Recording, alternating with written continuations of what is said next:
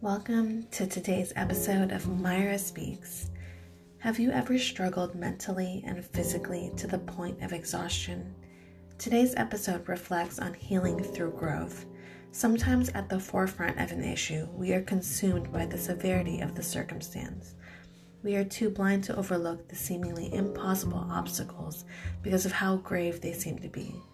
But in essence, the overall problem may indeed have a way out through growth and resilience. This takes both time and effort.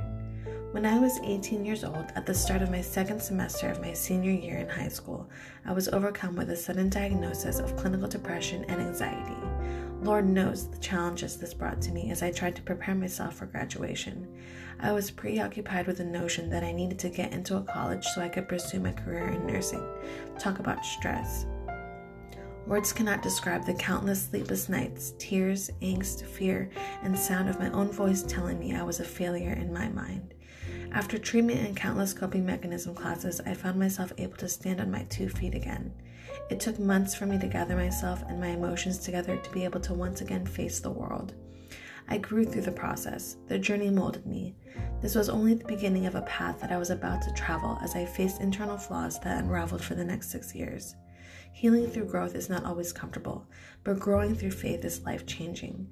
Taking those needed steps forward while looking back can be a test, but an action that can save a life. They say what doesn't kill you makes you stronger, and I can attest to this. As you grow, you grow in grace, and that, my friends, is healing.